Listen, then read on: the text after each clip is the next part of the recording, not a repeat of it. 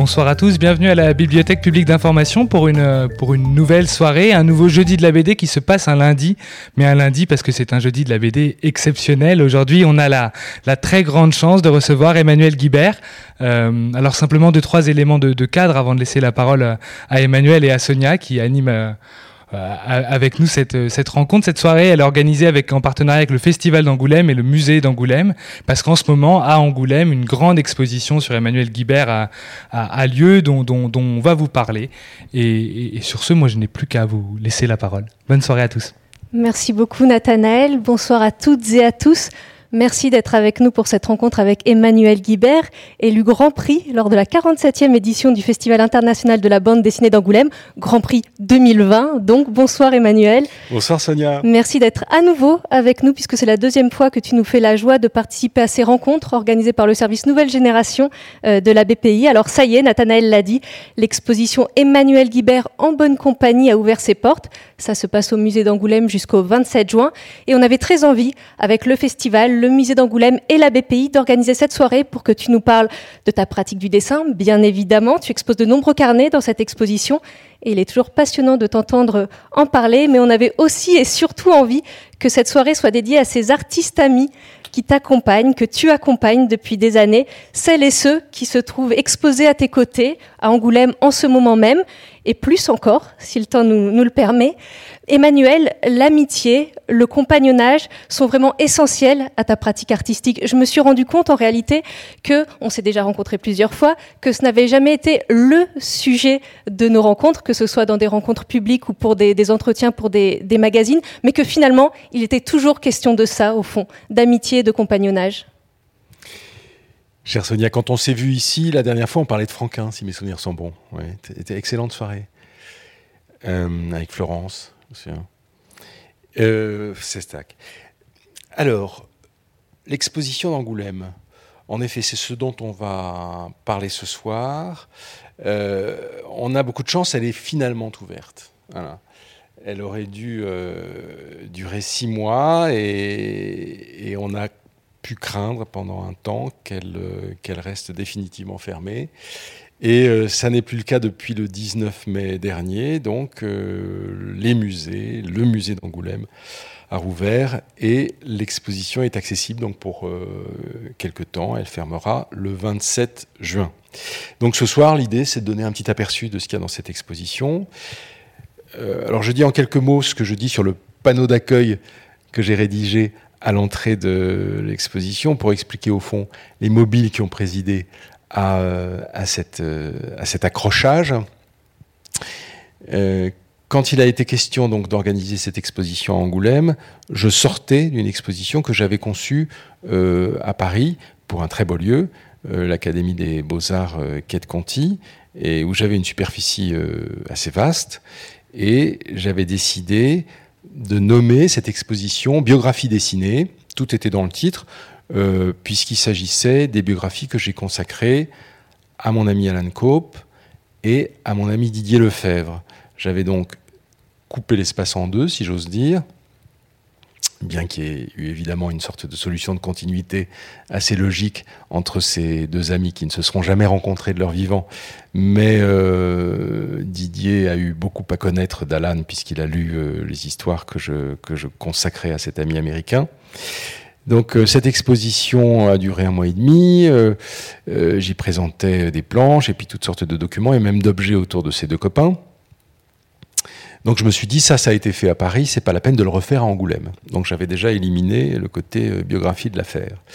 Et puis j'avais pensé également à autre chose, c'est que ayant été douché, comme disent les Américains, j'ai appris ça, on dit showered with awards, douché de prix, douché de récompenses ces dernières années, j'ai eu, la chance d'avoir, il, y a, peut-être trois ans maintenant, tu me le préciseras, mais euh, le prix René Goscinny, au terme duquel il fallait également une exposition à Angoulême.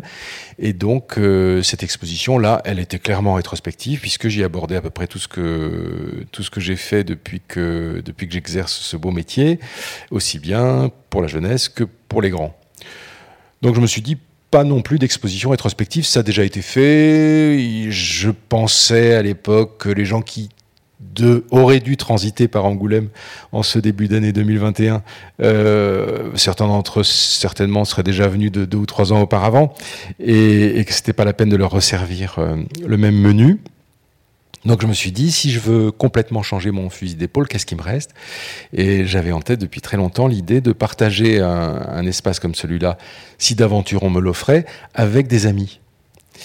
Et donc, euh, j'ai appelé euh, cette exposition En bonne compagnie. On peut y voir évidemment une sorte d'ironie rétrospective quand on considère qu'elle est restée fermée pendant cinq mois. J'ai d'autant moins regretté d'y avoir invité des amis que euh, mes travaux et les leurs se sont sentis moins seuls euh, au sein de ce musée où ne transitait aucun visiteur. Mais euh, depuis qu'elle est ouverte, on va donc y faire connaissance avec en fait une vingtaine de personnes. On, on va pas peut-être tous les évoquer ce soir, mais on va en évoquer un certain nombre.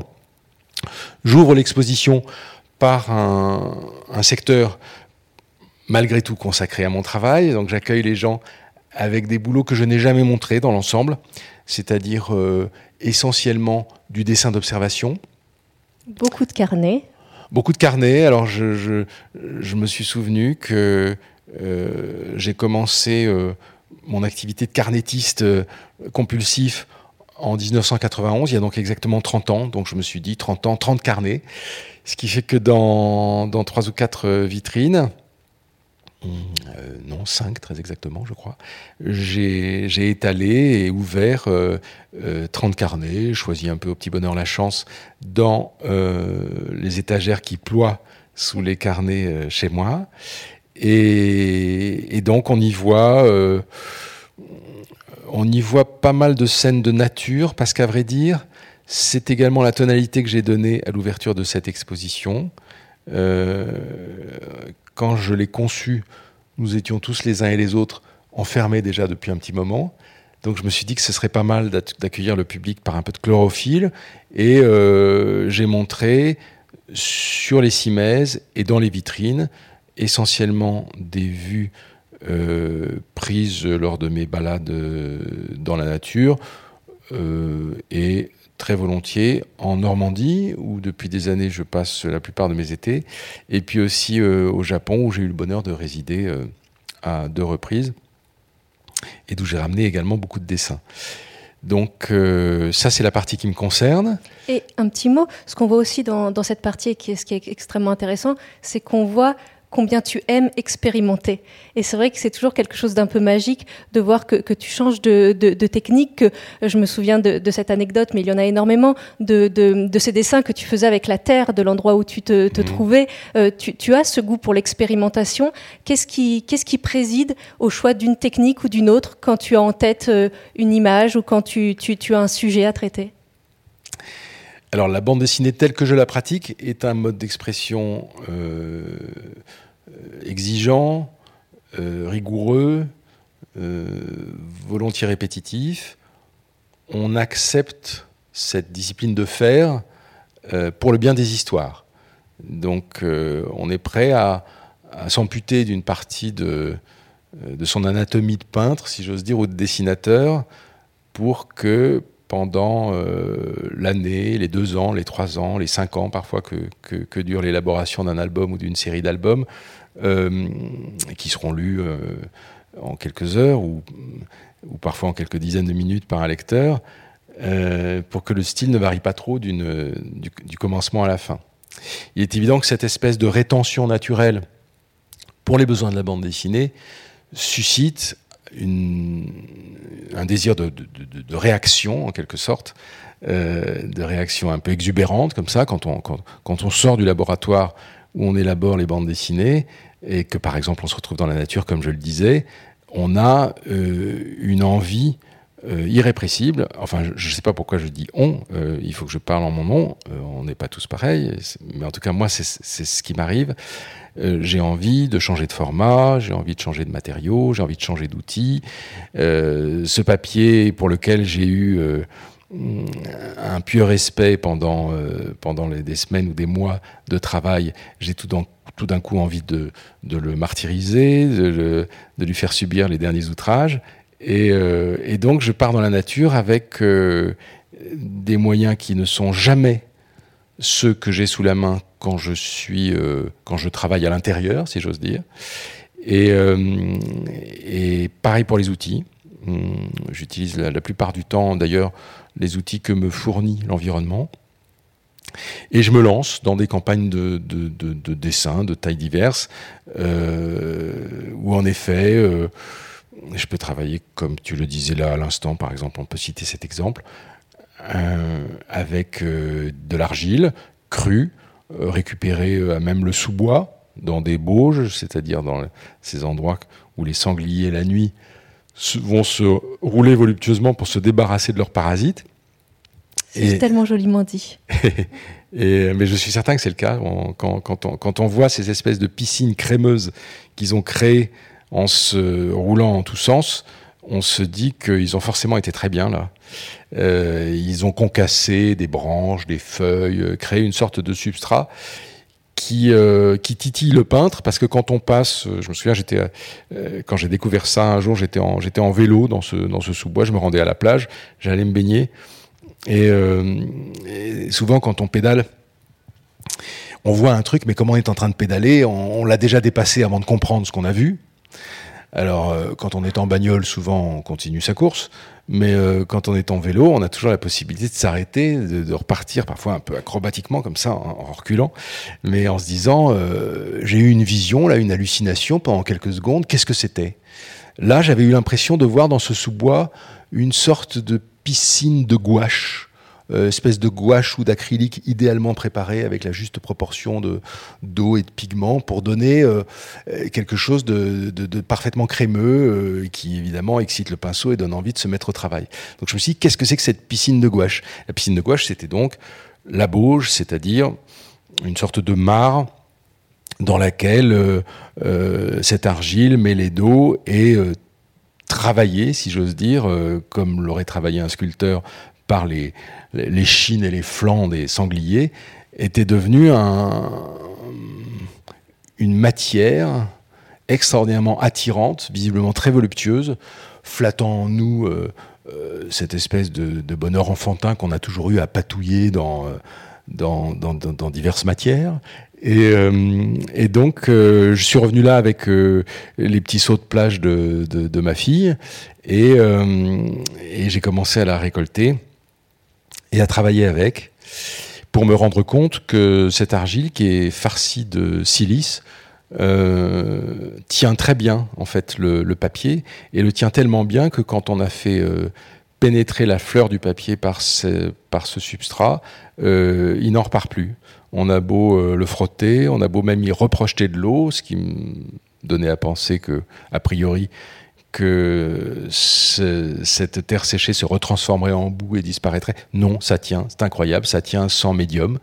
Donc euh, j'utilise assez volontiers ça pour euh, peindre. Il y a quelques exemples qui sont présentés à, à Angoulême. Donc voilà, et donc, on entre dans cette partie euh, consacrée euh, à tes amis. Avec joie. Ce que je te propose, c'est que on s'appuie aussi sur euh, ce très beau catalogue d'expositions qui accompagne l'exposition et qui, lui, donc, sera disponible au-delà du, du, 27 juin.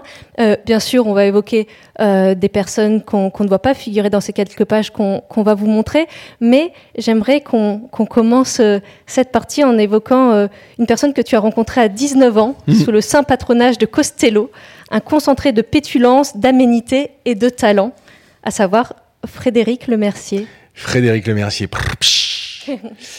Alors, euh, comme on va faire une série de petits portraits là, et qu'on va parler de, gens que j'aime bien et qui sont à un titre ou à un autre présents dans l'exposition, je vais essayer de rendre vivante leur présence en, racontant euh, sur chacun d'eux des petites anecdotes.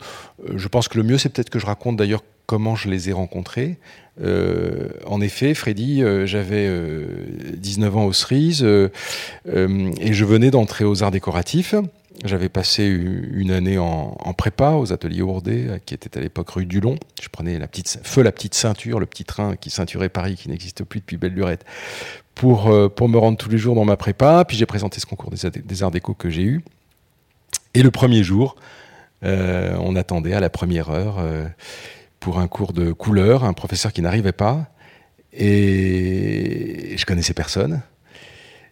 personne ne connaissait personne d'ailleurs, je crois, ce, matin-là, dans la petite queue qui se formait devant cette classe et pour me donner une espèce de contenance, et puis parce que j'aurais passé ma vie à fredonner, moi, j'étais en train de chanter une petite chanson de d'Elvis Costello, en effet, qui s'appelle Beyond Belief, qui est dans un disque euh, intitulé Imperial Bedroom. Et euh, la chanson euh, fait quelque chose comme History repeats, the old conceits, the clip replies, the same defeats. Et puis, et puis j'entends derrière moi Put your finger on important issues with crocodile teeth and full of tissues. Voilà. Et je me suis retourné et, euh, et, ça a été l'origine d'une amitié pour la vie, euh, euh, qui non seulement dure encore, mais s'enrichit évidemment chaque année d'expériences nouvelles entre nous deux. Les écoles servent à beaucoup de choses, et pourquoi pas un certain apprentissage, mais, je pense que ce que je dois plus particulièrement aux arts déco, c'est euh, quelques rencontres que j'y ai, que j'y ai faites, et euh, plus particulièrement euh, celle-ci, qui a été cruciale pour moi parce que, d'abord, je ne reviendrai pas sur les qualités de Frédéric que tu as, en me citant, rappelé en trois mots, mais le fait est que on a, on a d'abord passé quelques années à s'ingénier à ne pas collaborer avec nos métiers respectifs, lui s'étant dirigé vers le graphisme et, moi déjà vers la bande dessinée. Donc c'est toute une période où on faisait de la musique. Je ne sais pas si on voit sur l'écran Frédéric en train de jouer de la guitare, mais euh, on s'amusait tous les deux à beaucoup à, créer des petites chansonnettes et à les enregistrer. Et, puis est venu quand même un, moment, euh, euh, moi en général il me faut à peu près 15 ans pour comprendre les, dessous et les ressorts d'une situation. Donc euh, je pense qu'une quinzaine d'années d'eau de, a dû passer sous les ponts avant que je propose à Frédéric de, de collaborer. Et c'était à l'occasion de cet album qui s'appelle Le Photographe. Euh, et je lui ai demandé de bien vouloir euh, en assurer à la fois la, mise en page et aussi la mise en couleur, chose qu'il n'avait jamais faite.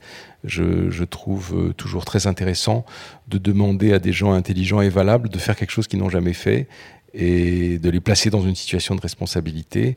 Ça a marché à merveille avec Frédéric qui s'est pris au jeu. Et ça a été donc l'orée d'une longue euh, collaboration entre nous, puisqu'il se passe pratiquement pas une année sans qu'on bosse ensemble sur un livre, que ce soit euh, alors, des bandes dessinées depuis longtemps, moins. Par contre, euh, très activement, tous les deux, euh, toute la partie livre de croquis de, mon travail, on la fabrique ensemble. Euh, on, fait aussi de temps en temps, quand j'ai une commande d'illustration, autre chose comme ça, il n'est pas rare, ou une affiche, ou il n'est pas rare qu'ils mettent la main à la pâte avec moi. Et tu écris justement, quand tu parles de, la collaboration, tu, écris dans, dans ce livre, c'est ce que j'attends de notre collaboration, des livres qu'on n'aurait pas fait l'un sans l'autre. Hmm. C'est vraiment quelque chose d'extrêmement important, c'est-à-dire qu'on sent que c'est euh, comment dire une association qui n'est pas feinte, qui n'est pas anecdotique, qui est vraiment où il y, a, euh, y a quelque chose de nécessaire à collaborer ensemble. Ah, j'ai besoin de lui. J'ai besoin de lui euh, à tous les points de vue. J'ai besoin de lui et de tous les gens dont il va être question ce soir avant tout à titre amical, parce que ce sont des gens que j'aime et avec lesquels je veux rester. Mais, euh, mais c'est quelqu'un aussi qui m'a considérablement appris dans des zones où j'étais très très largement insuffisant. Euh, j'étais euh, très ignorant en typographie, j'étais très incertain en mise en page. Tu évoques la figure de la conduite accompagnée. c'est ça. Ah oui, l'ordinateur euh, ça évoque ça parce qu'on est tous les deux devant un écran, assis côte à côte. Euh, euh, j'ai pas de pédale au bout des pieds, mais enfin, je je, lui pose toutes sortes de questions. J'apporte moi un matériau hein, qui nécessite d'être retravaillé ensemble. Et, on a ces heures et ces heures qu'on ne compte plus parce qu'on aura passé vraiment une partie de notre vie ensemble à, faire ce genre de, travaux et à le faire avec beaucoup de bonheur. Mais on a ces heures devant l'ordinateur où petit à petit on, on donne une, structure, on donne une apparence à ce qui était auparavant des, dessins ou des textes épars. Et pour ça, euh, je suis très à son écoute parce que c'est un homme de goût. Euh, j'en parle un peu aussi dans l'article que je lui consacre.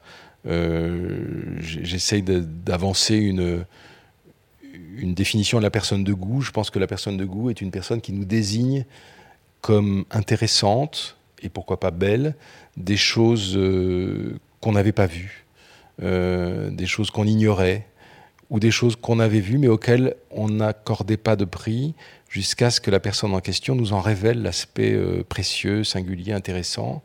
Et euh, Frédéric sait très bien faire ça euh, et continue à le faire. C'est aussi un des, évidemment un des ressorts d'une amitié qui dure, c'est qu'une personne continue à vous charmer, à vous intéresser par des traits de sa personnalité qui ne sont pas les nôtres et, et du coup dont on profite au centuple. Et j'aime bien pouvoir compter sur son goût qui est quelque chose d'assez immatériel, de constamment surprenant, mais, euh, mais qui me qui m'édifie, qui me réjouit. Euh, je suis pas jaloux, mais j'aimerais bien avoir le même. Et euh, le, fait de le côtoyer beaucoup euh, a peuplé vraiment mon monde intérieur de toutes sortes d'aspects de l'existence que sans lui, je n'aurais vraisemblablement pas vu ou pas goûté euh, de la même manière. On a donc, quand on continue à feuilleter euh, ce, catalogue d'expositions, Emmanuel Guibert en bonne compagnie, je reprends tes mots là encore une fois, une sorte de James Stewart chinois. Nous avons donc Yexin. Alors, euh, sera présent à Angoulême le 24 juin euh, prochain euh, à l'occasion de, ce qu'ils appellent au musée euh, un, jeudi midi, je crois. C'est-à-dire, on regroupera un, petit public, celui qui aura, le droit de, remplir la jauge prévue. Et, donc, Sine sera là pour, évoquer son, travail. Je suis content de le faire aujourd'hui brièvement. J'ai rencontré Sine euh, il y a quelques années, en rencontrant d'abord un, de ses enfants, Antonin, euh, qui à l'époque était, était, encore en primaire, c'était un tout jeune garçon. Et, euh, Antonin a rabattu son papa sur moi quelques semaines après. On m'avait donné une carte blanche dans un cinéma parisien pour y montrer un, film de mon choix. Et j'avais choisi à dessin un film familial pour avoir à la fois des enfants et des adultes. Et, donc Antonin a amené son, père euh, ce jour-là et me l'a présenté. Et Sine m'a tout de suite dit euh, qu'il aimerait que je fasse euh, deux choses. La première serait de lui rendre visite à l'université Paris 8 Saint-Denis où il est chargé de cours. Et la deuxième, ce serait que nous partions ensemble en Chine. Et ça a été dit pratiquement de but en blanc. Euh, je m'attendais pas à me voir adresser euh, deux invitations comme celle-là, la deuxième étant quand même particulièrement surprenante, euh, émanant d'un homme que je rencontrais pour la première fois. Mais j'ai j'ai vite appris à prendre les propositions de Sine au, sérieux. et l'humour de la situation veut qu'il ait pratiquement été plus simple d'aller en Chine que d'aller à Paris 8. Mais le fait est que j'ai fait les deux. Et Cine et moi avons fait un, grand voyage euh, qui nous a emmenés d'abord à l'Académie des Beaux-Arts de Xi'an, où nous, avons, nous sommes intervenus euh, euh, auprès des, étudiants, et puis ensuite à Pékin sur l'immense campus de Tsinghua, où là aussi, avec un troisième larron qui s'appelle Florent Sabourin, nous, avons, nous, sommes intervenus pour, disons globalement, comparer les mérites de notre tradition du récit en images, donc de la bande dessinée, et euh, de ce qu'on appelle en Chine le lian huanhua, c'est-à-dire euh, les images enchaînées, euh, qui est une tradition pluriséculaire et qui, en Chine de toute éternité, a permis de faire circuler des récits auprès de populations partiellement lettrées et très largement illettrées, qui euh, pouvaient apprécier des, images pour peu que quelqu'un dans le village soit susceptible, ou, le camelot, c'était souvent le camelot, soit susceptible de lire ce qui était dit sur les idéogrammes et de tourner les pages euh, colportant de cette manière euh, de grands récits mythologiques chinois, les, grands, les, grands romans chinois immémoriaux, les opéras, etc., sous forme de ces petites bandes dessinées. Et donc, je me suis cultivé sur, tout ça qui m'a bien intéressé. Et, et puis, on a travaillé ensemble avec ces étudiants, Sine leur parlant depuis toujours de peinture lettrée chinoise, de fabrication de papier, d'assemblage de papier pour créer des, des rouleaux, des carnets, des leporello, etc. Et puis, puis, et puis moi, je leur ai proposé une sorte de règle du jeu que j'ai un, que j'ai gambergé. Je me souviens dans, pendant les heures d'avion qui nous ont de, l'avion qui nous menait là-bas. Et hum, on a passé une quinzaine de jours à Sienne, passionnante, avec ces jeunes gens. au début, un peu surpris de nous voir débarquer, mais enfin très, très rapidement attentif et pris au jeu. Et moi, je dois dire que c'était un séjour très exigeant parce qu'on travaillait énormément, mais j'étais j'étais très très content de, de, découvrir en fait, c'est une sorte de pontosane que je vais dire, mais en fait on a toujours l'impression quand on va dans un pays exotique qu'on trouvera euh, des réalités euh, très éloignées des nôtres. Et, le fait est que dès qu'on crée les conditions d'une complicité avec euh, un petit aréopage de gens, là, comme c'était le cas avec cette classe d'une trentaine d'élèves, très rapidement, évidemment, ils deviennent vos enfants. les gens qu'on croise dans la rue et qui ont l'âge de vos, grands-parents sont vos grands-parents. Enfin, je me suis senti assez vite en, en familiarité là-bas. Et euh, j'ai beaucoup, beaucoup aimé échanger avec, euh, avec ces jeunes étudiants. On s'est quitté la larme à l'œil sur le trottoir parce qu'on avait passé 15 jours euh, très riches. Et puis j'étais content de voir mon ami Sine dans son contexte. c'est quelque chose de connaître un ami exilé en France. Et c'est autre chose, bien sûr, que, de, que d'aller le retrouver dans le pays qu'il a vu naître. Est-ce que tu peux nous dire un mot de ce qu'on voit à l'écran? Alors, euh, Sin euh, est quelqu'un qui, euh, qui travaille. Enfin, je suis plein, plein d'admiration pour son boulot. de peintre, de dessinateur et de graveur. Ce que je présente à Angoulême, c'est une suite gravée que j'aime, qui est particulièrement chère à mon cœur, qui s'appelle Petit et Grand, et où on voit un père et un fils s'éduquer l'un l'autre, si j'ose dire, et euh, c'est une suite euh, très, extrêmement émouvante. Euh, Signe concentre la plupart de son œuvre peint et gravée chez lui, à Paris. elle est aussi collectionnée. Je, sais que le musée d'Angoulême détient quelques, je ne sais pas si c'est des dessins, peintures ou gravures de Signe, mais ils ont quelques pièces de lui. Euh, mais c'est toujours une fête pour moi d'aller chez lui parce que euh, il disparaît derrière un meuble et euh, la peinture chinoise est essentiellement sur papier, sur rouleau, ce qui fait qu'elle est, elle est relativement plus facile à stocker que la nôtre. On peut déployer tout d'un coup de très grands formats en se contentant de les dévider ou de les déplier. Et, c'est toujours des moments de rêve pour moi d'aller dans le 19e, là chez lui, passer euh, deux ou trois heures.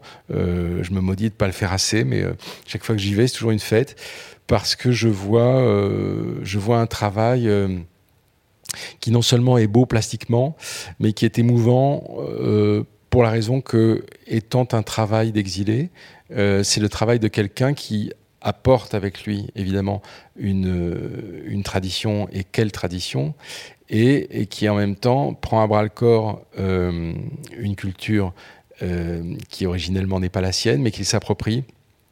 Et donc il a une façon de créer un pont dans, dans toutes les images qu'il produit pratiquement entre euh, sa Chine native et puis la tradition culturelle européenne qu'il a, qu'il a fréquentée et absorbée ces, dernières décennies, euh, qui est toujours extraordinairement imagée puisqu'il s'agit de peinture, mais aussi euh, narrative puisque comme il est un tenant de la peinture lettrée, euh, il ne dessine jamais sans raconter et ça donne, ça donne des récits qui se dévident avec beaucoup de fluidité, beaucoup de fantaisie parce que c'est quelqu'un qui, qui chorégraphie énormément ses dessins.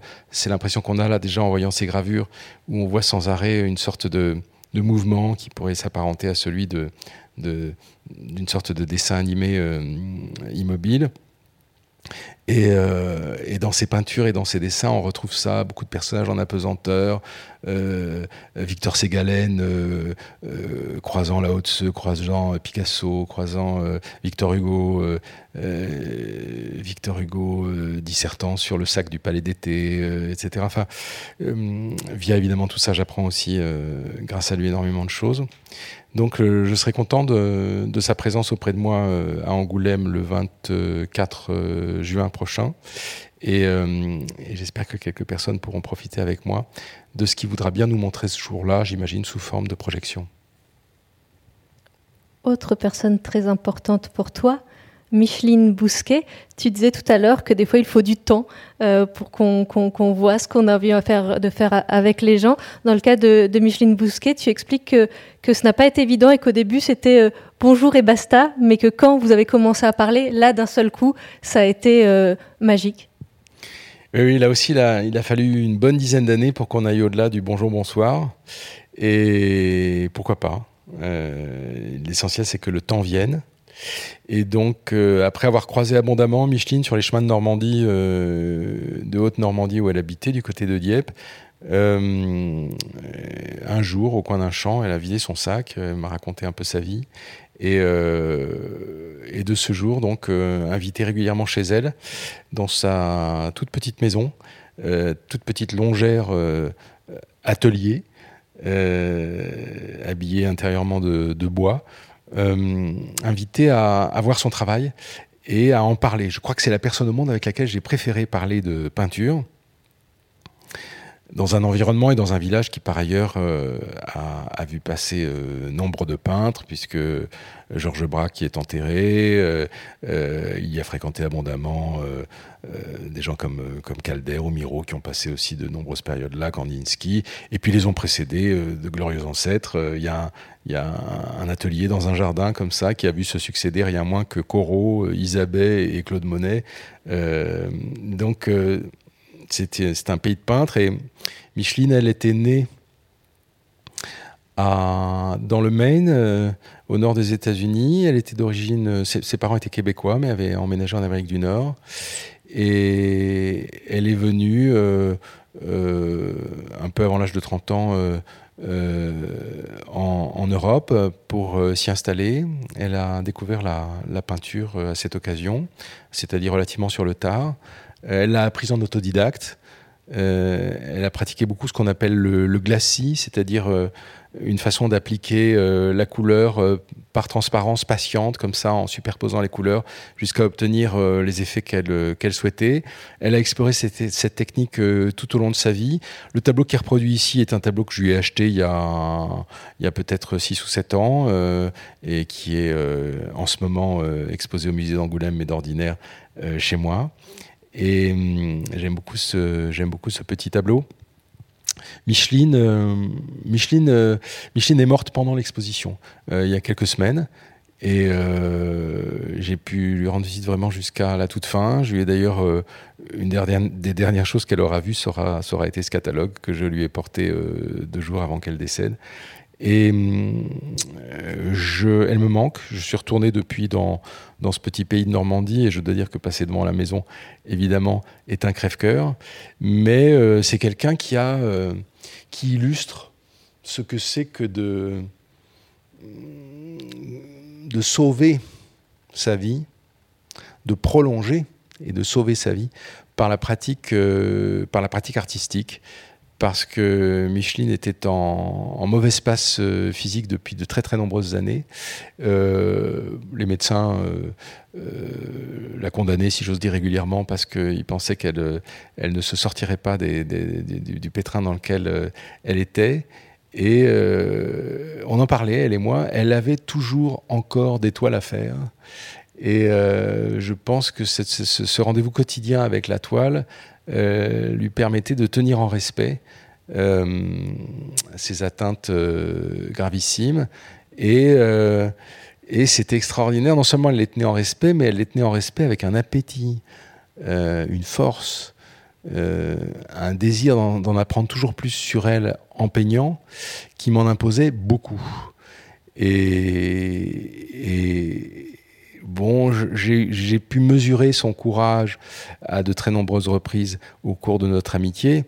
il m'a vraiment, il a vraiment suscité en moi une admiration sans borne quand j'ai vu les conditions romaines dans lesquelles elle est, elle est passée de l'autre côté, parce qu'elle a, elle a vraiment dirigé sa propre disparition avec une un aplomb et une classe qui m'ont énormément euh, marqué. Et hum, voilà, sa peinture reste. Euh, une galeriste euh, du Tréport donnera vraisemblablement une exposition en septembre ou octobre prochain. Euh, j'en parlerai prochainement avec cette, cette dame. Et je suis content d'avoir approché quelqu'un qui avait une vraie vocation de peintre, euh, même si cette vocation s'est avérée un, peu tardive dans, dans, son existence. Mais euh, plus elle est avancée, plus elle a avancé dans sa propre vie, plus elle a cherché. Et, c'était frappant de voir cette, euh, cette, cette quête euh, suffisamment forte pour ne jamais se démentir, euh, c'est-à-dire le genre de quêtes qui ne sont pas, qui ne sont pas, je sais pas, des postures, des attitudes, mais qui sont un, un, carburant indubitable, quelque chose dont, dont elle avait vraiment un besoin viscéral pour, pour, pour vivre et pour aimer vivre au jour le jour. Euh, et, donc, euh, grand, grand coup de chapeau euh, au courage et, et, au, et au, au, talent et à, et, à la, et à, la, beauté, disons, de, de Micheline Bousquet. Et dans sa recherche, dans, dans sa pratique, tu l'écris, les couleurs venaient toujours avant les formes. tu évoquais le geste, mais c'est aussi quelque chose de, de marquant, cette idée de, de, la couleur avant tout. Oui, en effet. Euh, j'aime beaucoup, beaucoup, beaucoup euh, que les gens euh, soient très différents de moi.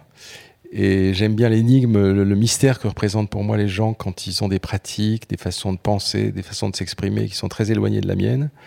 Et je suis un dessinateur, donc la forme a tendance chez moi à primer sur la couleur. le sachant, j'essaye évidemment de de contrarier ça, de renverser ça par-dessus les moulins pour, euh, pour parfois, parfois faire parler, parler, la couleur avant tout. Mais, euh, mais ça m'est moins naturel que ça ne l'était à Micheline, qui n'a pas été une dessinatrice, mais qui a été quelqu'un qui euh, constamment a cherché avant tout les accords colorés, les accords, les syncopes, les contradictions, qui a poussé ça très loin, et pour qui la forme était, était seconde. Les discussions qu'on avait euh, ce qui était beau avec elle et qui m'arrive avec la plupart de ses amis, c'est que je peux avoir une sorte de première impression quand je les rencontre, positive ou, pas d'ailleurs sur leur, sur leur travail. Euh, et puis, euh, pour peu que l'étincelle, pour peu que l'amitié nous tombe dessus, pour, peu que vraiment les, atomes crochus se mettent en action, très rapidement, je me rends compte que la première chose qui disparaît, euh, c'est le sens critique, c'est euh, ou, plutôt c'est une sorte de d'opinion euh, un peu épidermique, superficielle et de prime abord que je pourrais affecter à tel ou tel travail. rapidement, ce travail devient la personne et vice versa, si j'ose dire. Et donc, il se met à m'intéresser quelle qu'ait été mon opinion sur lui à l'origine, parce que je commence à y voir des manifestations d'un caractère qui m'intrigue toujours plus, que je connais toujours plus avant et que j'ai toujours plus envie de connaître. Donc euh, à ce moment-là, le dessin, la peinture, des gens que je fréquente deviennent euh, comme des phrases qu'ils me disent, comme des gestes qu'ils font, euh, c'est-à-dire des caractéristiques de leur personnalité qui, qui m'intriguent, euh, et, qui nous fournissent opportunément un sujet de conversation. C'est pour ça qu'on parlait beaucoup peinture ensemble, parce que lui demandant pourquoi elle peignait ça, je lui demandais en fait qui es-tu, pourquoi fais-tu ça, et elle avait plaisir à ces questions parce que euh, elle se les posait vraisemblablement assez souvent à elle-même, mais euh, je crois que pas grand monde ne les lui posait. Donc, euh, euh, là, tel que je viens de les dire, elles, elles, ont l'air un peu trop métaphysiques. La peinture nous aidait à ce qu'elles ne le soient pas précisément, c'est-à-dire qu'elles étaient très euh, strictement indexées sur la peinture. Donc, parlant peinture, on parlait d'elle, mais toujours de manière détournée, ce qui lui convenait bien et à moi aussi. Et donc ça a déterminé des belles heures. En plus, je dois dire que j'aime bien que certains de mes amis m'en rappellent d'autres, surtout des amis disparus. Et je dois dire que cette américaine du Maine, qui était une, petite femme très forte, euh, très charmante, euh, très farouche, euh, dans cette petite maison où elle a tiré le diable par la queue toute sa vie, me rappelait furieusement mon copain Alan Cope. Et, et sans évidemment que je le lui ai dit plus tard, mais enfin je, évidemment c'est quelque chose que j'ai pensé d'emblée mais que je ne lui disais pas. Et il y a un bonheur à se retrouver à certaines heures euh, euh, dans un environnement un peu boisé comme ça, qui, sent la boiserie. Euh, le, jour tombe, on allume une lumière, on continue à parler jusqu'à l'heure du dîner. ce sont des heures que j'ai connues avec d'autres. Et c'est vrai que jalonner son existence avec des heures comme ça, en passant, si j'ose dire, d'une main à l'autre parce que on perd ses amis, ils disparaissent. C'était le cas d'Alan, c'est récemment le cas de Micheline. Euh, on se rend compte d'une solution de continuité euh, qui fait du bien, euh, qui est une sorte de, de valse reconduite en passant d'une paire de bras à une autre, ou des sensations qu'on a perdues pendant un temps avec quelqu'un, tout d'un coup renaissent avec quelqu'un d'autre. Et euh, c'est très réparateur, ça fait, euh, ça fait du bien. C'est des choses qu'on s'annonce un peu par devers soi, c'est-à-dire que on les affiche pas nécessairement, mais on les ressent. Et, euh, c'est d'une grande douceur. J'aimais vraiment beaucoup être dans, dans ce petit atelier maison avec elle. Une rencontre a priori inattendue, celle de l'élan de lit, où on va le voir. tu, tu, as dessiné, tu as peint euh, avec lui, ce qui n'est pas forcément le cas de tous les amis euh, qu'on va évoquer euh, ce soir. Est-ce que tu peux nous parler de, cette rencontre, elle aussi extrêmement marquante? Bien sûr, comme on l'a compris, chaque chapitre est ouvert en quelque sorte par un croquis fait sur le vif de, ses différents camarades. Donc c'était le cas de Micheline dans son atelier précédemment. Là, on voit les Landes non pas en train de peindre, mais en train de jouer de la guitare. Alors, qui est les Landly euh, j'ai dû, il y a quelques années, euh, oh, j'ai dû, j'ai été invité à me rendre à Taïwan. Et euh, c'était une invitation qui m'intéressait. c'était à la faveur de la création dans cette île d'un musée de la bande dessinée, plus ou moins sur le modèle de ce qui a été fait en Angoulême, qu'ils avaient étudié d'assez près. Et donc, euh, ce musée aurait dû être euh, inauguré euh, en ma présence. Et puis, ils m'ont dit, je voyais la, sueur perler à leur front, parce qu'ils étaient en train de perdre un peu la face. Ils m'ont dit, le musée, malheureusement, n'est pas prêt pour la date où vous serez, où vous serez dans l'île. Et euh, je leur ai dit, mais vous savez, il n'y a, rien au monde de mieux partagé que les retards de travaux, donc euh, n'ayez aucune espèce d'inquiétude, on connaît ça très bien en France aussi. Donc euh, je peux retarder mon, mon, voyage d'un an ou deux, peu importe. Et ils m'ont dit, non, non, on a prévu de vous faire venir, donc vous allez venir quoi qu'il arrive. Mais je voyais que ces gens, du coup, essayaient de me trouver quelque chose à faire, à tout prix. Et euh, quelques temps avant euh, que nous, nous, rendions, donc je dis nous parce que j'y suis allé en famille avec ma femme et ma fille à Taipei, euh, l'attaché culturel de Taïwan à Paris m'a appelé en me disant un couple passe par Paris formé d'une mère et de son fils. C'est un peintre qui a une certaine renommée à Taïwan. Hum, il, est, il est autiste. Est-ce que vous voudriez les rencontrer tous les deux? Et j'ai dit évidemment oui. Donc on s'est euh, donné rendez-vous dans une brasserie du boulevard Saint-Germain. Et euh, là, j'ai fait connaissance de ce jeune homme qui jouait au Candy Crush sur sa tablette et qui avait des, bouchons d'oreilles euh, qui lui permettaient de s'abstraire de, l'environnement. Parce qu'on sait qu'une des manifestations de l'autisme, c'est une sorte d'afflux des, sensations visuelles et sonores telles que pour conserver un peu de maîtrise sur soi-même, il faut souvent aux autistes la possibilité de, s'isoler. Donc les boules caisses servaient à ça. Et euh, sa maman lui a demandé de les enlever pour me saluer. Euh, comme souvent, quand on enlève des boules caisses, on a perdu un peu la notion de, du bruit alentour. Donc c'est avec une voix de stentor qui m'a dit Hello, Emmanuel Et, euh, et, puis instantanément, il a réenfoncé ses bouchons dans ses oreilles, il a recommencé à jouer au Candy Crush.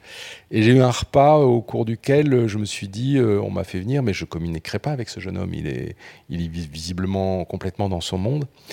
On avait assis sa mère en face de moi, elle m'a montré un catalogue de son travail, j'étais frappé par la, la qualité, la quantité de ce qu'il avait accompli. Il avait à l'époque 26 ou 27 ans. Euh, ou peut-être même pas. Et, euh, et, elle m'a dit, elle aussi, de but en blanc, de manière pour moi totalement inattendue, comme signe quand il m'avait dit il faut venir en Chine avec moi, elle m'a dit il faut que vous vous exposiez à Taïwan avec les Landes. Et j'ai dit, madame, vous ne me connaissez pas, je ne le connais pas, c'est une proposition très étrange. Elle avait l'air extrêmement euh, convaincue. Et j'ai compris à l'issue de ce repas, que cette femme, que je trouvais euh, au début euh, presque insistante,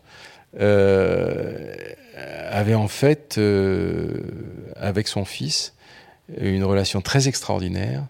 il faut dire une chose, c'est que Léland donc a, été frappé par l'autisme dès, sa plus tendre enfance, quand il était vraiment un nourrisson, et il a, il a plongé dans cette espèce de forteresse étanche et, terriblement contraignante euh, euh, qui est celle de cette, maladie.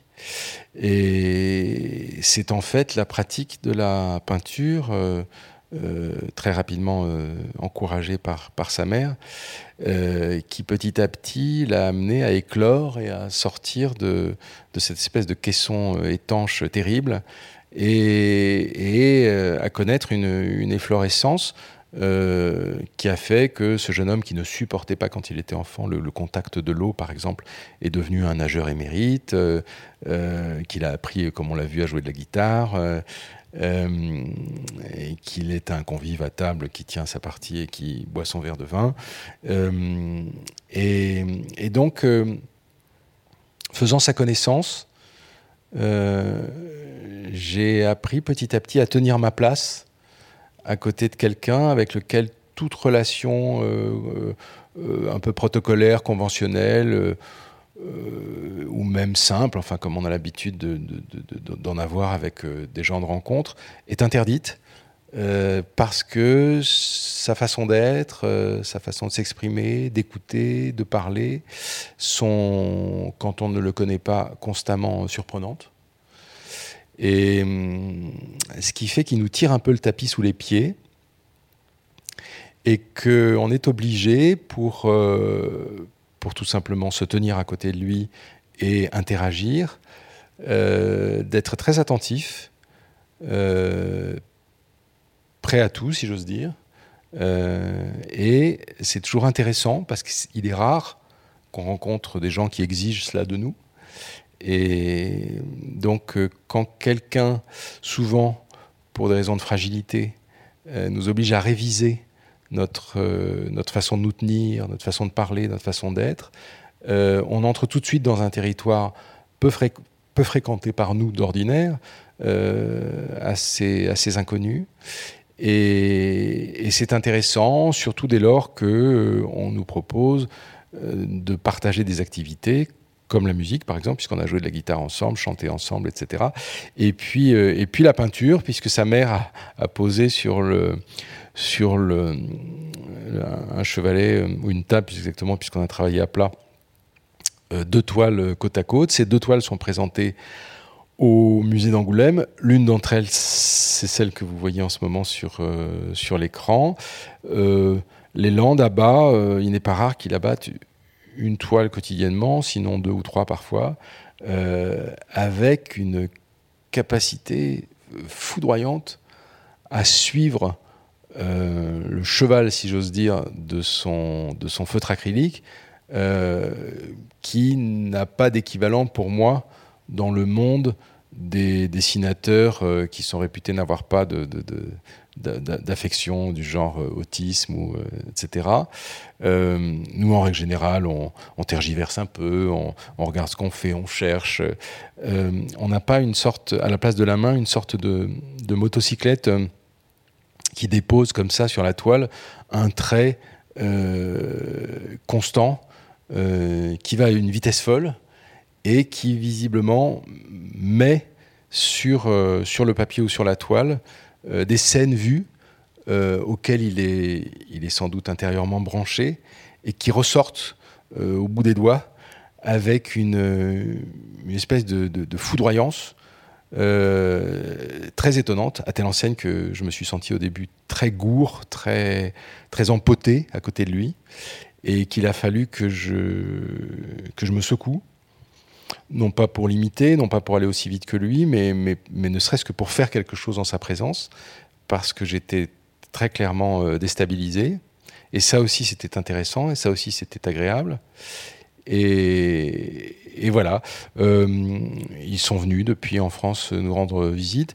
Euh, à nouveau, euh, ils auraient dû venir cette année à Angoulême, ça fait partie des regrets évidemment qu'on a autour de, de, cette pandémie. Euh, euh, les peintures, elles, ont bien pu venir. Mais grâce, voilà, grâce à la diligence du festival qui a bien voulu, et je les en remercie, faire venir ces deux toiles de Taïwan à une période où c'était pas simple.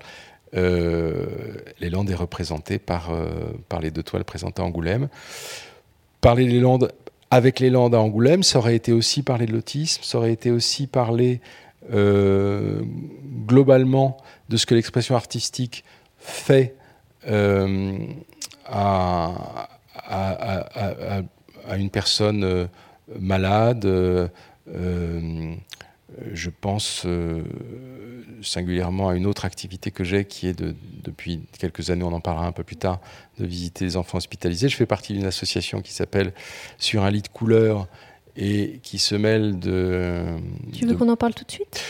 Hmm, on, en redira deux mots quand il s'agira plus tard de parler de Nathanaël, mais cette association euh, euh, installe des ateliers d'art plastique dans divers hôpitaux euh, en France, dans l'idée que la pratique artistique, non pas considérée comme euh, thérapeutique, c'est-à-dire que c'est pas de l'art-thérapie qu'on fait nous, euh, c'est vraiment la proposition d'un apprentissage ou disons d'une remise à niveau euh, avec un, enseignant qui met à disposition un peu de technique et, un peu de matériel et donner donc à toutes les classes d'âge, puisque notre association couvre aussi bien les besoins de jeunes enfants que de, que de personnes très âgées, en passant par tous les âges de la vie, euh, de montrer à quel point une activité, soit qu'on la pratique euh, habituellement parce qu'on a une petite activité artistique dans son existence ou importante, euh, soit qu'on la redécouvre à 75 ans parce qu'on a rompu, comme beaucoup de gens, depuis l'âge de 6 ou 7 ans avec la pratique du dessin et de la peinture, montrer à quel point tout ça nous est profondément nécessaire. C'est fou hein, de voir à quel point des gens qui ont euh, définitivement, au cours de leur vie, euh, renoncé à, une pratique artistique parce qu'ils considèrent que ça n'est pas pour eux, à la faveur d'un coup dur, par exemple, euh, d'un séjour en hôpital. Quand désœuvrés, après avoir passé des heures à s'abrutir devant un écran de télévision ou on leur donne la possibilité de réexercer un artisanat ou une petite ou une activité artistique, euh, peuvent euh, euh, récupérer des facultés, de la nutrition, des heures de sommeil et une estime de soi, une sorte d'émerveillement devant ce qu'ils sont capables de faire, extraordinairement réparatrice. Et je suis content de faire partie de cette association auprès de Christine Géricault qui l'a fondée, parce que je pense que c'est important que ça se sache, c'est important que ces pratiques se développent, parce que pour quiconque, elles sont, euh, elles sont potentiellement euh, bénéfiques. Et on va reparler bien évidemment quand on parlera de Nathanaël dans quelques, instants. Une des pièces, même si elles sont toutes très importantes, disons une des pièces les, plus imposantes de cette exposition, c'est celle-ci. Et je crois que c'est une des premières œuvres dont tu m'as parlé quand on a commencé à parler de, cette exposition, une œuvre donc de, de Jean-Louis Faure. Voilà, quelques mots sur Jean-Louis. Alors Jean-Louis Faure est sculpteur. Euh, il, se, nomme lui-même, euh, non sans humour, mais l'humour est évidemment un des traits fondamentaux du caractère de Jean-Louis. Il se nomme menuisier narratif, c'est-à-dire qu'il travaille le bois et il raconte des histoires avec ses sculptures. Euh, rien de tout ça n'est commun. Les sculptures de Jean-Louis sont très singulières. Elles ne ressemblent qu'à Jean-Louis. et, et, donc, j'ai rencontré Jean-Louis grâce à un, copain commun qui s'appelle Phil Cazoar, euh, qui est euh, journaliste de formation et écrivain, et dont j'ai beaucoup admiré il y a quelques années euh, un livre qui s'appelle Les héros de Budapest, qui est une immense réussite, qui est un bouquin qui, à partir d'une photographie prise au moment du soulèvement de Budapest en 1956, et qui, présente, qui représente deux, jeunes gens deux émeutiers, si j'ose dire, euh, au moment de cette, euh, de cette révolution avortée, fait ressurgir, à la suite d'un travail d'enquête époustouflant, toute, toute, une époque. Donc j'avais écrit à, Phil, que je ne connaissais pas à l'époque, spontanément pour le féliciter d'avoir écrit un si bon bouquin. Et on est devenus très copains. Et un jour, il m'a dit il faut absolument que je te présente mon ami Jean-Louis Faure. J'aime bien que mes, mes, copains me présentent leurs copains. Euh, ça donne souvent quelque chose. Euh, et, là, je ne serai jamais assez reconnaissant à Phil de m'avoir euh, présenté Jean-Louis, qui est quelqu'un que j'aime tendrement aujourd'hui, avec lequel je passe le plus de temps possible et avec lequel j'échange beaucoup et pour lequel et pour le travail duquel j'ai une admiration considérable. c'est un homme qui a fait une œuvre immense pendant une trentaine d'années, on disait que Micheline s'était mise relativement tard à la peinture en commençant vers l'âge de 30 ans. Euh, Jean-Louis s'est mis à sculpter sérieusement vers l'âge de 50 ans. Mais euh, les 30 années qui ont suivi, 30, euh, 35 années qui ont suivi d'activité, ont été des années prodigieusement fertiles, où il a accouché pratiquement de l'œuvre d'une vie. je ne sais pas s'il aurait pu travailler beaucoup plus, euh, s'il avait commencé à 20 ans et, fini à, 80, parce qu'on on a, a vraiment l'impression d'un parcours euh, sculptural euh, extraordinairement varié sur le plan de, de, sujets, de ses thèmes, de et, puis de l'apparence des sculptures en question. la seule chose évidemment qui fait peut-être la différence, c'est que quand on commence à, travailler à 50 ans, euh, pour peu qu'on soit prêt comme il l'était, prêt à se mettre au boulot, on a une, une expérience et une maturité qui fait que si on est intelligent et talentueux comme il l'est, euh, tout de suite, dès les premiers travaux, l'œuvre est là, avec euh, les prémices de, tout ce qu'elle portera par la suite. Euh, et en l'occurrence, donc d'emblée, euh, cette faculté à travailler le bois remarquablement. Et puis euh, cette, cette grande, ce grand talent d'écrivain, en fait, d'écrivain dans l'espace, et puis d'écrivain aussi au sens strict, puisque chacune de ces sculptures est accompagnée d'un texte qui, euh, qui la décrit et qui fait d'ailleurs plus que la décrire, qui la, prolonge, qui lui donne euh, toute la résonance et tout l'impact qu'elle a quand on la regarde ensuite. Alors j'ai choisi pour l'exposition trois statues euh, qui se situent, disons, dans, l'orbite de l'histoire napoléonienne, pensant à, l'anniversaire récent de la mort de Napoléon qu'on vient de célébrer. Et euh, la première d'entre elles, donc qu'on voit sur euh, le document qui est présenté ici, euh, c'est une sculpture de, de, l'empereur à Sainte-Hélène, vraiment au soir de, de, sa vie, en train de, de, s'enquiquiner considérablement à faire le tour de ce, de ce confetti. Et il est en train d'observer sous une loupe placée sur le, sol, sur le plateau qu'on voit sous ses pieds, euh, des blattes, de tristes blattes, euh, qui taquinent du bout de sa canne euh, sur une terre qui par ailleurs a été prélevée précisément à Longwood, à, l'endroit où il a vécu sa dernière captivité et, sa mort. Il y a dans son dos, on devine une sorte de structure qui présente en fait un croquis fait sur le vif extraordinaire de David, euh, présentant le, profil de, du jeune Napoléon. Et, euh, et, puis, euh, et puis une mention relevée dans ses cahiers d'écolier à l'école de Brienne, où il, il, avait dû à un moment évoqué Sainte-Hélène sans savoir que c'était là qui terminerait ses jours. Et donc, il y a de, la main de Napoléon et manuscrit la mention Sainte-Hélène, petite île. Voilà. Et puis il y a également dans l'exposition deux autres sculptures très spectaculaires. L'une d'entre elles présente un voltigeur euh, de l'armée, euh, de la grande armée, euh, au moment du, triste passage de la Bérésina. Donc il est totalement congelé. Il a un, corbeau qui s'apprête à lui faire son affaire planté sur la fesse gauche.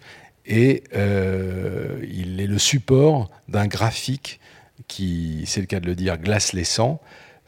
Il est remarquablement fait ce graphique. J'ai jamais vu un graphique aussi clair qui présente en fait la perte en effectif de l'armée de Napoléon pendant cette calamiteuse expédition euh, à mesure qu'elle progresse vers Moscou et qu'elle en revient.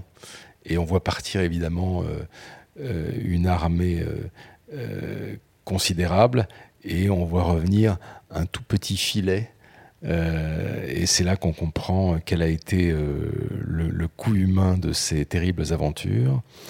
Et, euh, puis la troisième, la troisième sculpture, il se trouve que Jean-Louis est le petit-fils du grand, remarquable historien de l'art qui était Élie Faure.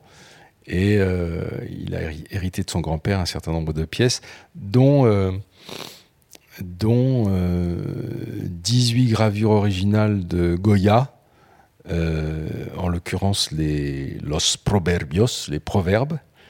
Et euh, les proverbes, il leur a offert une sorte de, de présentoir de reliquaire. Euh, Assez impressionnant. Oui, oui, sous l'espèce d'un meuble qu'il a conçu pour que ces 18 euh, proverbes soient vus en majesté. Et euh, l'humour de Jean-Louis a coiffé le meuble en question d'une magnifique paire de cornes de, de, taureaux rouge vif. Donc ces trois, ces trois sculptures sont présentes dans, dans l'exposition. Jean-Louis a suscité l'intérêt de, de, toutes sortes de de gens euh, qui ont reconnu en lui le, vraiment l'homme prodigieusement talentueux qu'il est, dont le cinéaste Alain Cavalier, qui nous a accompagnés l'autre jour à, Angoulême et avec lequel nous avons présenté euh, deux extraits de, de ses films parce que depuis euh, des décennies, Alain Cavalier filmait Jean-Louis dans, son, dans son appartement atelier et donc, euh, deux, extraits de films où on voit Jean-Louis ont été, euh, ont été présentés à Angoulême.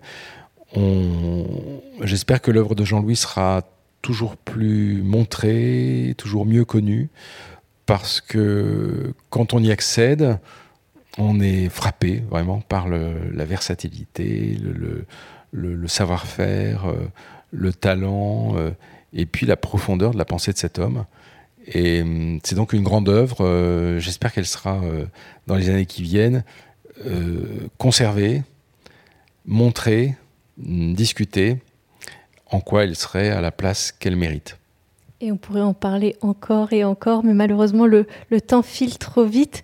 Autre personne extrêmement importante pour toi, Cécile Reims. Alors voilà. On va dire quelques mots de Cécile aussi, bien sûr. Cécile euh, est peut-être celle qui, dans tous les gens que je présente euh, dans l'exposition, euh, a, laissé le, nom le plus notable pour l'instant dans, l'histoire de l'art. Je ne doute pas d'ailleurs qu'elle y reste et que son nom continue de, fructifier et de grandir. Mais Cécile a été un de nos plus grands graveurs de ces, de ces dernières décennies. elle, a, elle a été graveur pour elle-même, c'est-à-dire qu'elle a créé ses propres motifs, mais elle a été aussi ce qu'elle appelait graveur d'interprétation, c'est-à-dire qu'elle a travaillé pour des artistes comme Hans Bellmer, comme Léonore Fini, comme son mari Fred II, qui a été un, peintre, un écrivain et un causeur absolument éblouissant. Et, euh, puis, euh, elle a également été, pendant une partie de sa vie, une, une tisserande euh, très notable. Si on se rend au musée euh, des Hospices Saint-Roch à Issoudun, dans le Berry, près de là où Cécile habitait, où elle est maintenant enterrée, à la Châtre, on voit non seulement l'œuvre de Cécile et Fred abondamment présentée, puisqu'ils ont légué nombre de pièces à ce musée, mais on y voit aussi ces pièces de tissage, ainsi qu'un des métiers à tisser qui lui a appartenu. Qui valent vraiment d'être vues parce que elle a fait un, un remarquable travail en étant une autodidacte parfaite.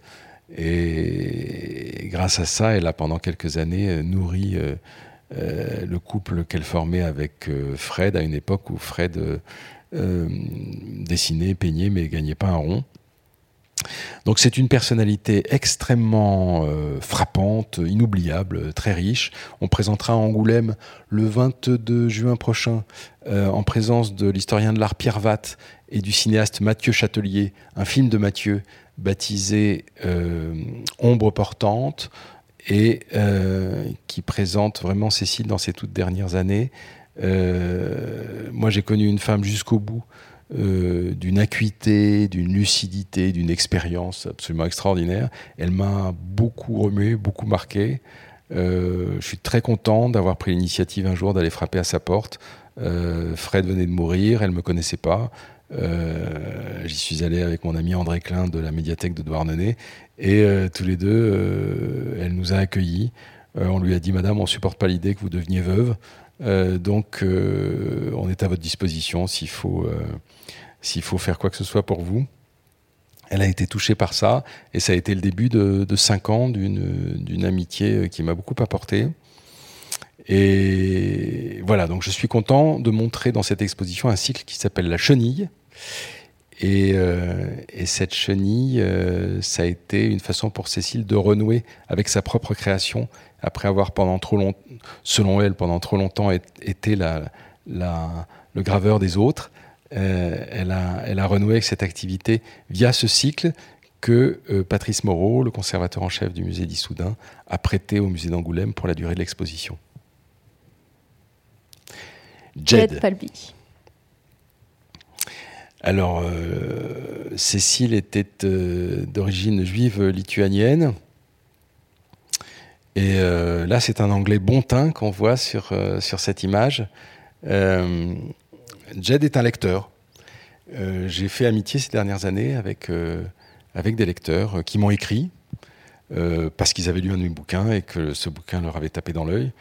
Et, et, voilà, et puis je réponds, et puis ils viennent me rencontrer, et puis on se quitte plus.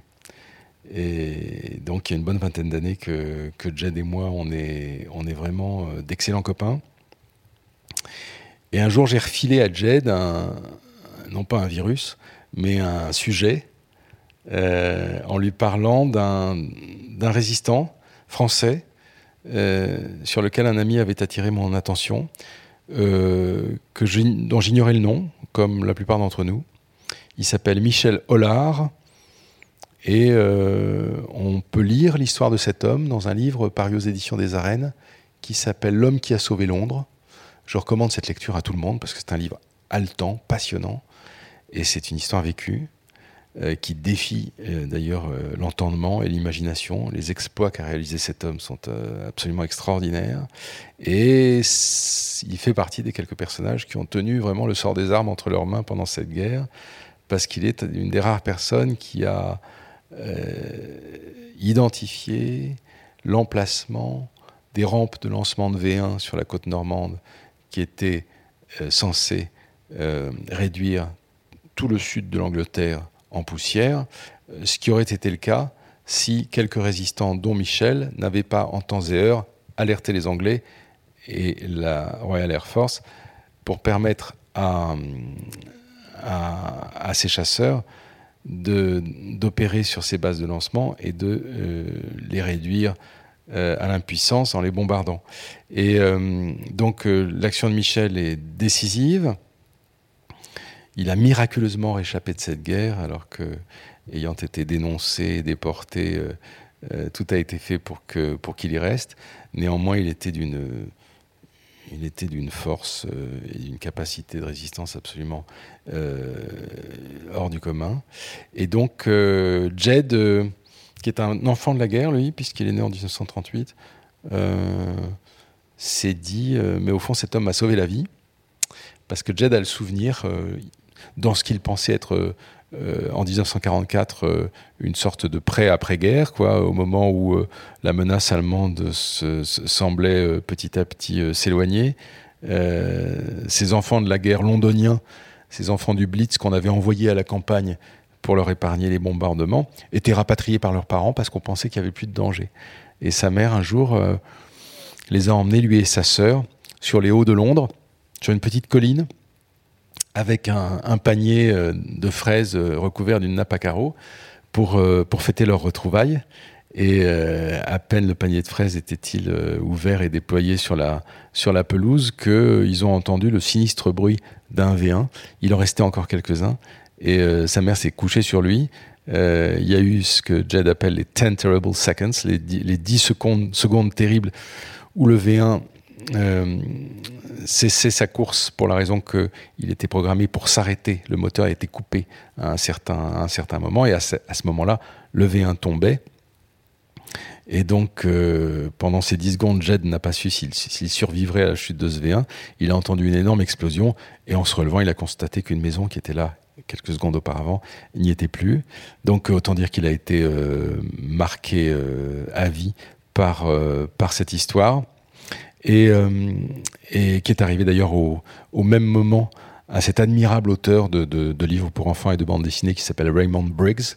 Raymond Briggs raconte ça dans une des plus belles bandes dessinées qui soit, qui s'appelle Ethel et Ernest, qui, sont, qui, qui regroupe ses, souvenirs d'enfance. On voit la, même anecdote d'un V1 qu'il survole et qui, c'est une anecdote qui a été tristement vécue par énormément de Londoniens pendant cette, euh, guerre. Et euh, Jed s'est dit, euh, Michel, en empêchant en fait que les V1 n'écrasent sous un tapis de bombes le sud de l'Angleterre, m'a sauvé la vie. Donc, il a décidé de lui consacrer de consacrer à Michel Hollard une biographie en bande dessinée.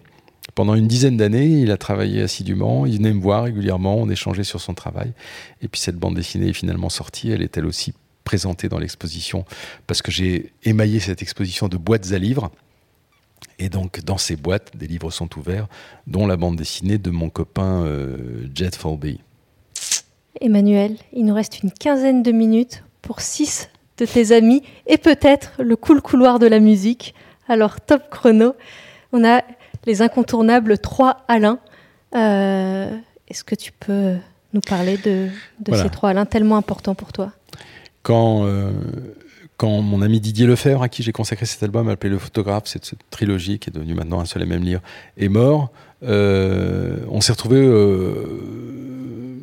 penché sur sa tombe, en fait, les trois Alain et moi. je connaissais très vaguement Alain Keller, mais je connaissais pas du tout les deux autres, Alain Bujac et Alain Tandero. Et c'était donc des amis photographes de Didier. Et il est évident qu'on était tous tellement labourés par la mort de ce copain qui, euh, incarnait pour nous vraiment de manière extraordinairement solaire euh, la vie, le courage, l'humour, l'intelligence. On, on s'est regroupés donc pour, euh, pour se tenir chaud. Euh, et, c'est comme ça que je suis entré en intimité avec euh, ces trois gars euh, qui sont très différents les uns des autres, mais qui ont comme point commun d'avoir une pratique de, la, de la photographie qui s'apparente au reportage et qui est alors on voit les photos d'Alain ici en, en, noir et blanc. J'ai fait un livre avec Alain Keller euh, qui s'appelle Des Nouvelles d'Alain, qui avait été prépublié en partie dans la revue 21, euh, sur un sujet qui lui tient à cœur et qui est devenu aussi important pour moi, qui est celui du sort des, communautés roms en, Europe.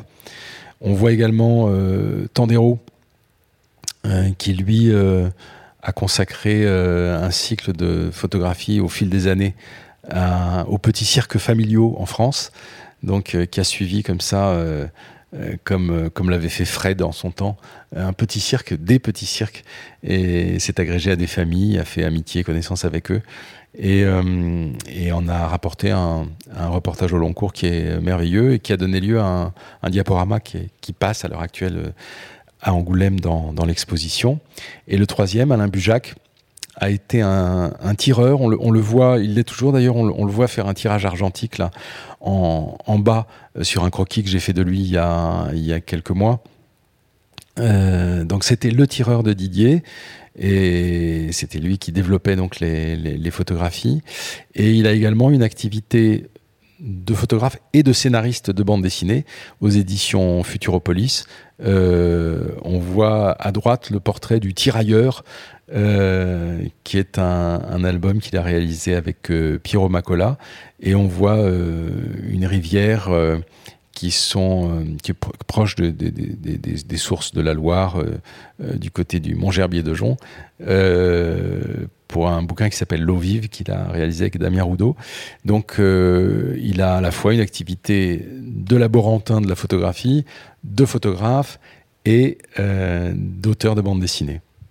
On a parlé photographie, peinture, sculpture, gravure. On n'a pas encore parlé architecture. Mm. Et on va en parler tout de suite avec Mike.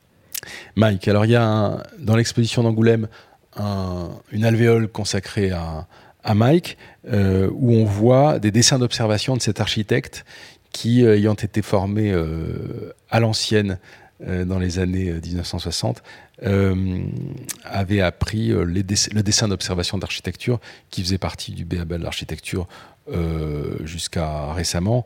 Je, crois qu'on y revient un peu. Il y a eu un temps évidemment où tout ça a été passablement remué et détrôné par l'arrivée de l'informatique. Mais Mike a été un prosélyte du dessin d'observation toute sa vie. Il l'a enseigné. Il entraînait des étudiants du campus euh, Urbana-Champaign, euh, près de Chicago, en Europe, euh, tous les ans, à la faveur d'un ou deux voyages. Il y avait toujours une trentaine, une quarantaine d'étudiants avec lui. Il sillonnait l'Europe, la France, l'Allemagne, l'Espagne, l'Italie, la Grèce. il poussait jusqu'en Asie mineure. Et il faisait découvrir à ces gens le bonheur d'analyser un bâtiment en se posant devant lui le temps qu'il faut pour pour le dessiner, donc euh, en percer à jour les arcanes, le comprendre, euh, et puis en apprécier le plus souvent euh, la beauté. Et Mike était un... consacré un récit. Voilà. Mike m'a quelqu'un que j'ai relativement que j'ai connu dans un espace de temps relativement bref, mais que j'ai beaucoup beaucoup aimé. Et, et donc, ça justifiait qu'aux éditions Gallimard paraisse il y a quelques mois un bouquin qui lui est consacré et où il est beaucoup question de notre activité commune de dessinateur d'observation. Une jeune fille dont on parlait euh, tout à l'heure, Nathanaël Argente, qu'on a très rapidement évoqué, et où là aussi il y a un, livre qui est écrit de, de, sa main et qui fait suite à, à des ateliers que, que tu as menés. Alors j'étais à l'époque visiteur à l'hôpital Necker, euh, qui est l'hôpital des enfants malades à Paris, et, euh, donc euh, j'étais dans un service de néphrologie de gens qui avaient des atteintes rénales et qui pour cela devaient subir ce qu'on appelle le, traitement de, la dialyse, hein, qui consiste à, faire faire par une machine le travail que le rein ne fait plus. Et Nathanaël était à l'époque, quand je l'ai rencontré, une toute jeune fille qui avait 12 ans et qui avait déjà un parcours hospitalier euh, très rude. Euh, elle avait dans la poitrine un cœur qui n'était pas le sien. Elle avait été greffée du cœur euh, donc fraîchement quand je l'ai quand je l'ai rencontrée et elle était en attente d'une greffe rénale. Et hum, on, je raconterai pas les circonstances, je l'ai fait ailleurs de, cette rencontre. Elles sont très frappantes, mais disons que là aussi, on a été très très vite extrêmement liés l'un à l'autre. Euh, J'ai le bonheur de pouvoir dire qu'on l'est qu'on toujours 15 ans après et que Nathanaël va très bien. Et euh, je l'ai, euh, en fait encouragée à faire quelque chose qu'elle qu'elle aurait sans doute fait sans moi, mais mais euh, elle a elle a en fait entre l'âge de 13 et 17 ans écrit une autobiographie, c'est rare. Mais quand on avait déjà vécu euh, deux ou trois vies, comme c'était son cas, euh, on, a, on a une expérience que, bien des personnes plus, plus grandes ou plus âgées n'ont pas. Donc je trouvais euh, passionnant qu'elle en fasse état. Elle s'est très vite révélée vraiment un écrivain hors de pair. À, à, 14 ans, elle avait déjà une écriture extraordinairement affûtée, très précise, allant droit au but de ce qu'elle voulait dire. Et à travers cette écriture, elle passait un regard sur, euh, sur l'hôpital, sur la famille, sur, euh, sur la maladie, sur les traitements, euh, qui est, je pense, pour tout un chacun intéressant à lire. Et donc j'ai eu le bonheur d'accompagner la rédaction de ce livre. D'abord en en étant un lecteur enthousiaste et en, en l'encourageant évidemment de toutes mes forces à continuer. Et puis, euh, quand il a été fini, en faisant euh, avec elle euh, le travail de qu'on appelait avec en rigolant tous les deux la chirurgie de confort, c'est-à-dire ajuster un peu l'orthographe et la syntaxe parce que sa scolarité évidemment avait été en mille morceaux elle s'est bien rattrapée depuis, mais euh, à l'époque, elle avait besoin d'un petit coup de main. Et, euh, le livre est sorti, il est maintenant également disponible. là, on en voit, euh, on voit la couverture du livre paru aux éditions des Arènes. Il était également disponible en livre de poche.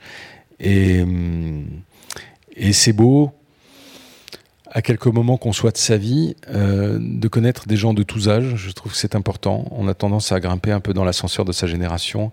Et c'est il est nécessaire, je trouve, d'avoir à, tout moment des relations euh, non seulement avec des gens euh, plus âgés, ça c'est assez volontiers le cas pour tout un chacun, mais aussi euh, constamment dans sa vie avec des jeunes gens, des enfants, des adolescents, parce qu'on a tous les uns et les autres évidemment aux âges qui sont les nôtres des choses à s'apprendre.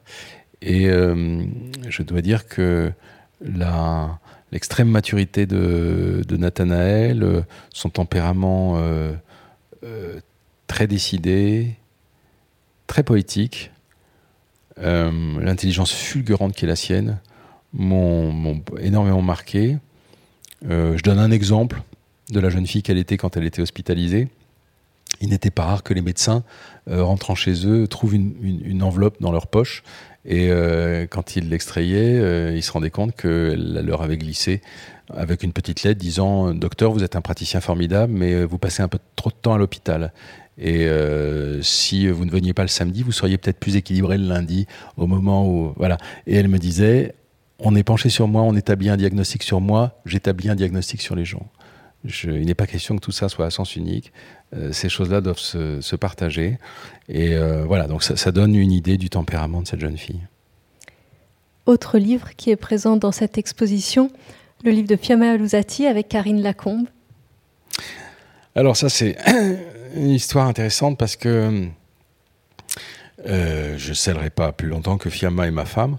Et on a, j'ai reçu il y, a, quelque temps une, proposition d'un éditeur pour, euh, pour rencontrer Karine Lacombe, euh, qui euh, était notablement moins connue qu'elle ne l'est devenue à travers tout, ce qui s'est passé en France cette dernière année. Et, mais elle avait déjà l'idée de témoigner sur, sur ce que le Covid faisait singulièrement aux patients, bien sûr, mais à l'hôpital, aux soignants en France. Et euh, elle voulait raconter cette expérience. Euh, moi, c'était un moment où je ne pouvais absolument pas donner suite à la proposition qui m'était faite, que je, trouvais très intéressante. Mais il se trouve que Fiam, depuis quelques années, est euh, l'auteur, c'est-à-dire scénariste et dessinatrice, qui, sur le site du Monde en ligne, tient la rubrique de vulgarisation scientifique en bande dessinée. Et donc, j'ai pu leur dire, écoutez, ne quittez pas. Et euh, j'ai tout de suite euh, branché Fiamma sur le coup. Et, euh, donc, elle s'est très bien entendue avec Karine. Elle est allée en pleine tourmente dans ce secteur Covid de l'hôpital Saint-Antoine où officie Karine Lacombe.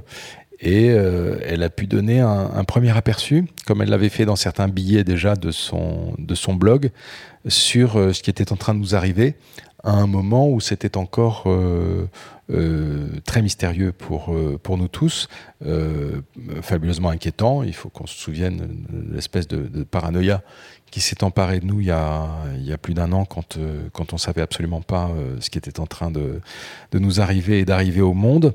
Donc la bande dessinée apportait des éléments de réponse sur tout ça d'une façon qui n'appartient qu'à elle parce qu'il était pratiquement impossible à l'époque de, faire des images à l'intérieur de ces hôpitaux. Euh, on ne pouvait pas y accueillir d'équipes de cinéma ou de télévision, bien que ça a été fait dans certains endroits. Je suis en contact avec un réalisateur américain qui vient de monter un film euh, qui a été fait à New York euh, en pleine vague de Covid dans un hôpital. Enfin, disons que à l'époque, en tout cas, la bande dessinée pouvait témoigner à chaud en proposant des images, en racontant des destins, en nommant des gens. en donnant des visages à, à, à, ceux qui disparaissaient à ce moment-là, à ceux qui tentaient de les soigner, de les retenir en vie. Et je dois dire que euh, c'est un des aspects de ce métier qui était extraordinaire. On l'a découvert à travers le développement de, la bande dessinée de reportage ces dernières années. C'est qu'il y a vraiment une faculté pour le dessinateur à montrer des choses qui parfois ne sont, pas montrables par le truchement de la photographie et, du film.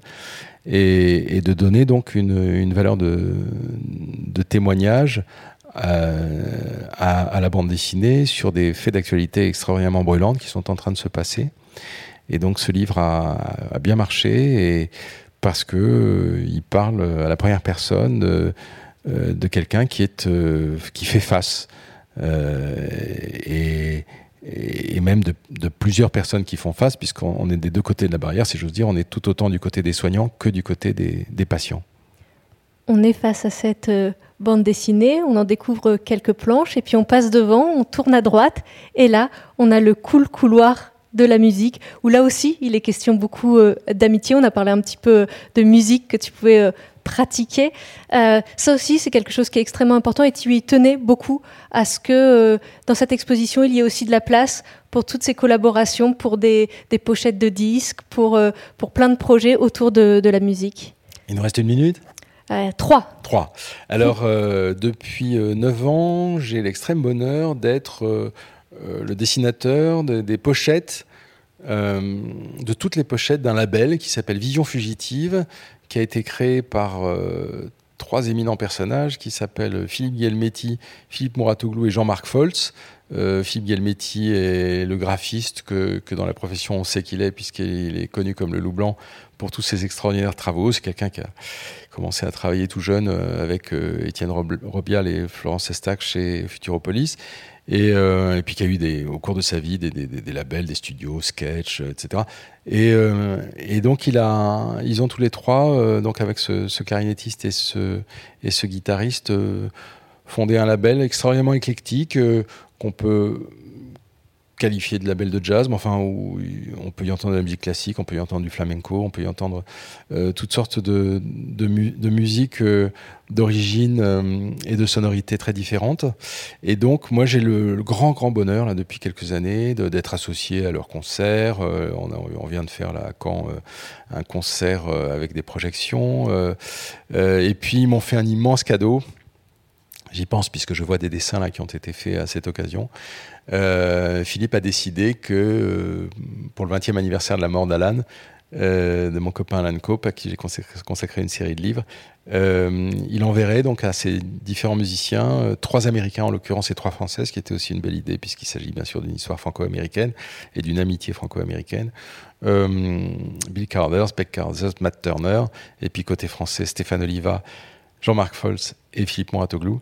Euh, les albums de manière à ce qu'ils les lisent et qu'à partir de ces livres, ils veuillent bien créer une sorte de suite musicale euh, inspirée de, différents chapitres euh, piochés de ci de là dans la guerre et dans l'enfance d'Alan. Et donc je, les ai rejoints pendant une semaine chez Gérard de Haro à Pernes-les-Fontaines dans un magnifique studio qui s'appelle La Buissonne et où se bousculent des musiciens du monde entier tant la, réputation de, Gérard a passé nos frontières comme, ingénieur du son. Et, euh, là, j'ai assisté euh, bouleversé à la, à la à, l'élaboration euh, devant moi de, cet album. J'étais au milieu d'eux et ils ont joué toutes ces musiques. Alan était un vrai mélomane. Euh, autodidacte, euh, qui s'était fabriqué un peu tout seul, mais euh, qui avait une passion pour la musique. Le fait qu'il redevienne de la musique 20 ans après sa mort me paraissait quelque chose d'extrêmement juste. Et, surtout cette musique-là, qui était une musique de gens qui l'ont compris, et miraculeusement. Et c'est très émouvant d'entendre Peg, qu'on voit dans l'image suivante, en train de chanter de chanter des berceuses que, que, la mère d'Alan lui chantait, euh, etc. Donc, euh, au sein de ce label, il y a ce disque qui s'appelle euh, La musique d'Alan, mais il y en a de très nombreux autres, puisque on, a, on a fait une petite trentaine de disques à ce jour. Merci beaucoup. Emmanuel.